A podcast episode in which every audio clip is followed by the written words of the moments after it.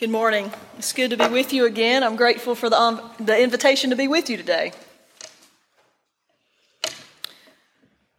As a little girl, I spent a lot of weekends at my grandma's house. Each Friday night, we had a ritual of sorts. We would go eat catfish at Ray's Mill Pond Restaurant, where we would feed the leftover hush puppies to the alligators in the swamp out back. We'd drive home slowly, taking time to ride through the family farmland. We'd get back to Grandma's house about sunset.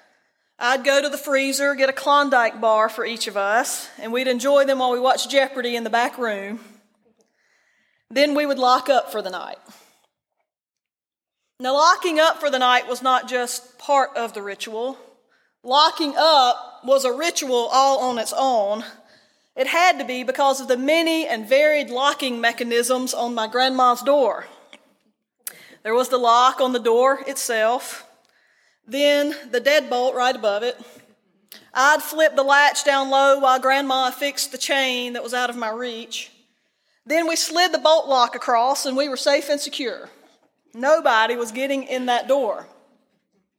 As a teenager, I would tease my grandma that if the house ever caught on fire, I was going through a window, because nobody was getting out of that door quickly either. That image of my grandma's door, locked tight and bolted down, comes to mind when I imagine the disciples' hiding place on that Easter night. The scripture says their doors were locked for fear of the Jews. Picture it. The disciples meeting in terror, listening fearfully for every creak on the store, on the stair, or every rap on the door, anxious about who lurked in the shadows, their imaginations running wild with what might happen if they were found. So they locked the knob and turned the deadbolt and flipped the latch, affixed the chain, and slid the bolt to keep themselves safe. While the other disciples locked themselves in, Thomas went out. He wasn't scared, at least not of the same things they were scared of. Back when the other disciples had voiced concerns about Jesus' safety, it had been Thomas that said, "Let us also go, that we might die with him." Thomas was ready to face whatever came his way. He refused to stay locked down because of the fear of what might happen. But don't be mistaken. Tough guy Thomas walled himself in another way. When he heard from his friends that they had seen the risen Lord, he shut them out. "No way," he said. "I can't believe it unless I see it for myself." Thomas refused to get his hopes up. He could not be emotionally invested again. There was just too much at stake. So he put up his own walls and locked the doors so that no one could get in. The group of disciples shut out the world and isolated themselves from anyone outside their circle. Thomas withdrew from those to whom he was closest and found himself alone with his skepticism. Both lived in fear. And in both cases, the path of fear was the path of loneliness. Have you ever known anyone who lived with that kind of fear? A few years ago, my husband Jody and I stumbled on a T V show on the National Geographic Channel. The show was called Doomsday Preppers, and each episode told the story of someone who was getting ready for something terrible to happen. One guy, Rodney, and his family lived in Alaska. He was fully prepared for a cataclysmic, a cataclysmic earthquake, as well as the tsunami that would follow to hit the coast of Alaska. To better survive doomsday and sustain his family, Rodney had built a series of underwater caches where he, ex- he stored an extensive food supply and a bug-out vehicle. Now, he could only get there by scuba diving, so Rodney was confident that his valuable supplies would be protected. And then there was Kurt, the electrical engineer, whose distrust of the government compelled him to prepare for an economic collapse. Kurt designed and built a fortified solar house off the grid on an eighty-acre estate in the backcountry of Oregon.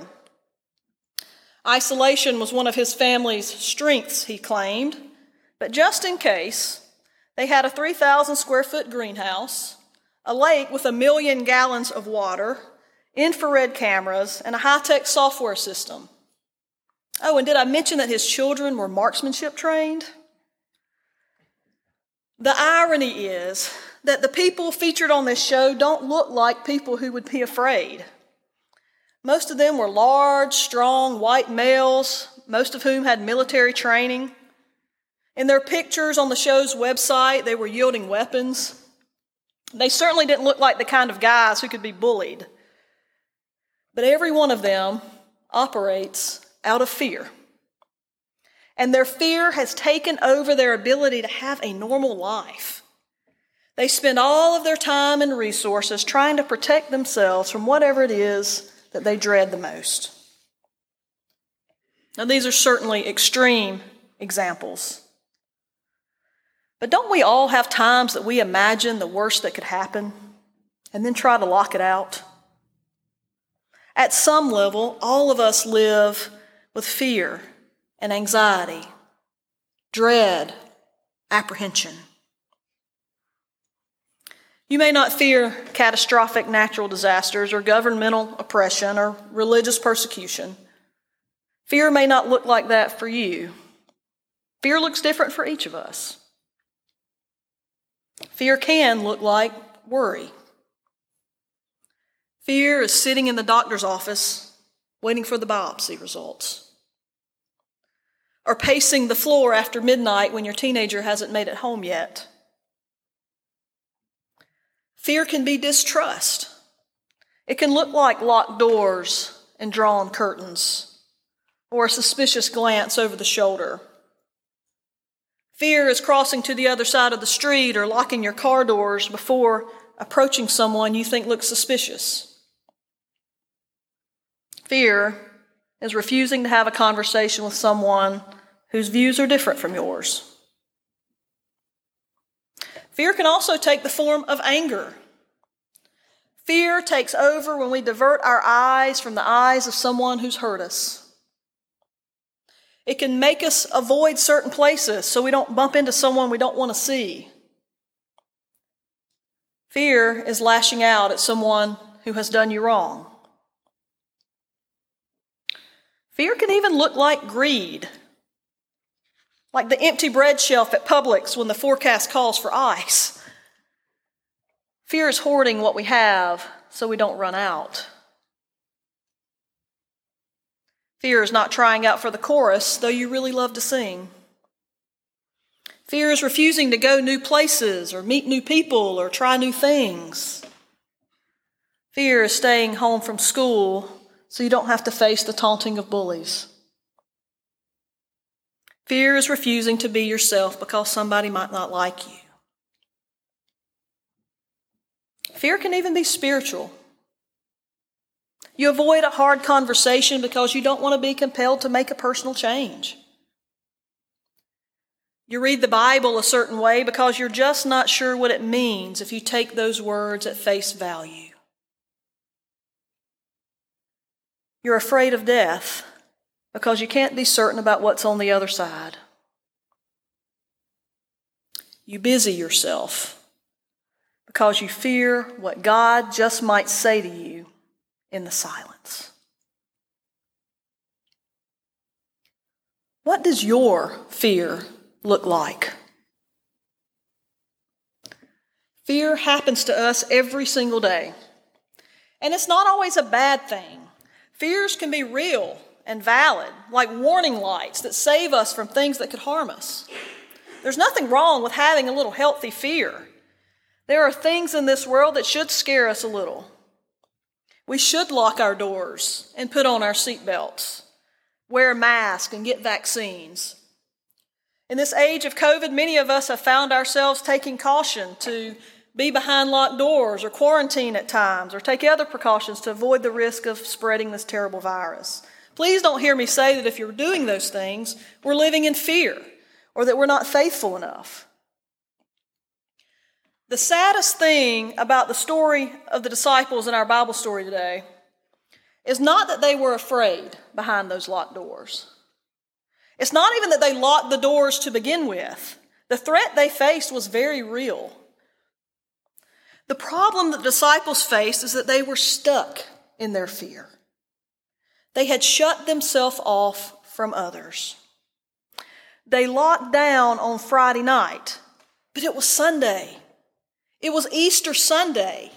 Jesus was alive, and they knew it. Mary Magdalene had already told them all about it. Easter had happened. God had defeated death, and love had won. They had heard the good news, but they stayed locked in by their fear.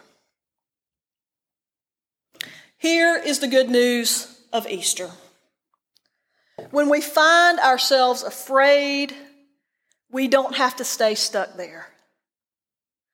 The disciples found out that no matter how many locks they fastened on their door, Jesus showed up anyway. He came to free them. A garden tomb could not hold him, and locked doors could not keep him away. Jesus penetrated their walls and showed up in the midst of their fear. And when he did, the words he spoke to them were these: "Peace be with you." One of my favorite authors, Frederick Buechner, says that peace is not the absence of struggle, but the presence of love. This was the kind of peace that Jesus brought. Jesus did not promise them protection from harm. For them, Sunday really was not any safer than Friday or Saturday. Jesus didn't deny that bad things would happen, nor did he try to minimize them. He didn't explain them away as God's will or God's method of testing their spiritual fiber. Jesus would not save them from all struggle. But he did say, "Peace be with you." And he assured them that God's Spirit would go with them always.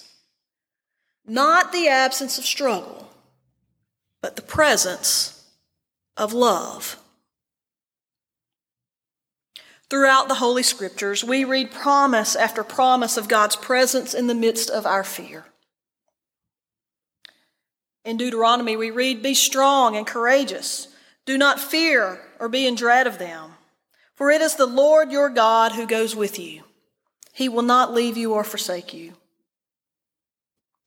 The prophet Isaiah writes, "Fear not, for I am with you. Be not, be, be not dismayed, for I am your God. I will strengthen you. I will help you. I will uphold you with my righteous right hand."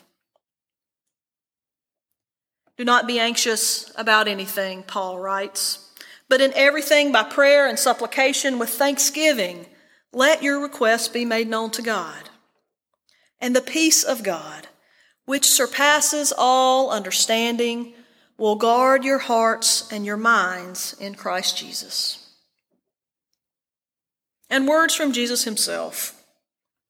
"Therefore I tell you, do not worry about your life. Can any of you, by worrying, add a single hour to your span of life?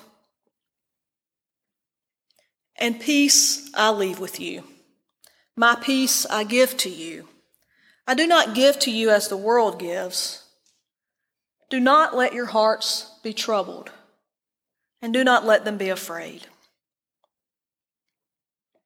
These words were spoken or penned by different believers out of various life situations, but their theme is constant.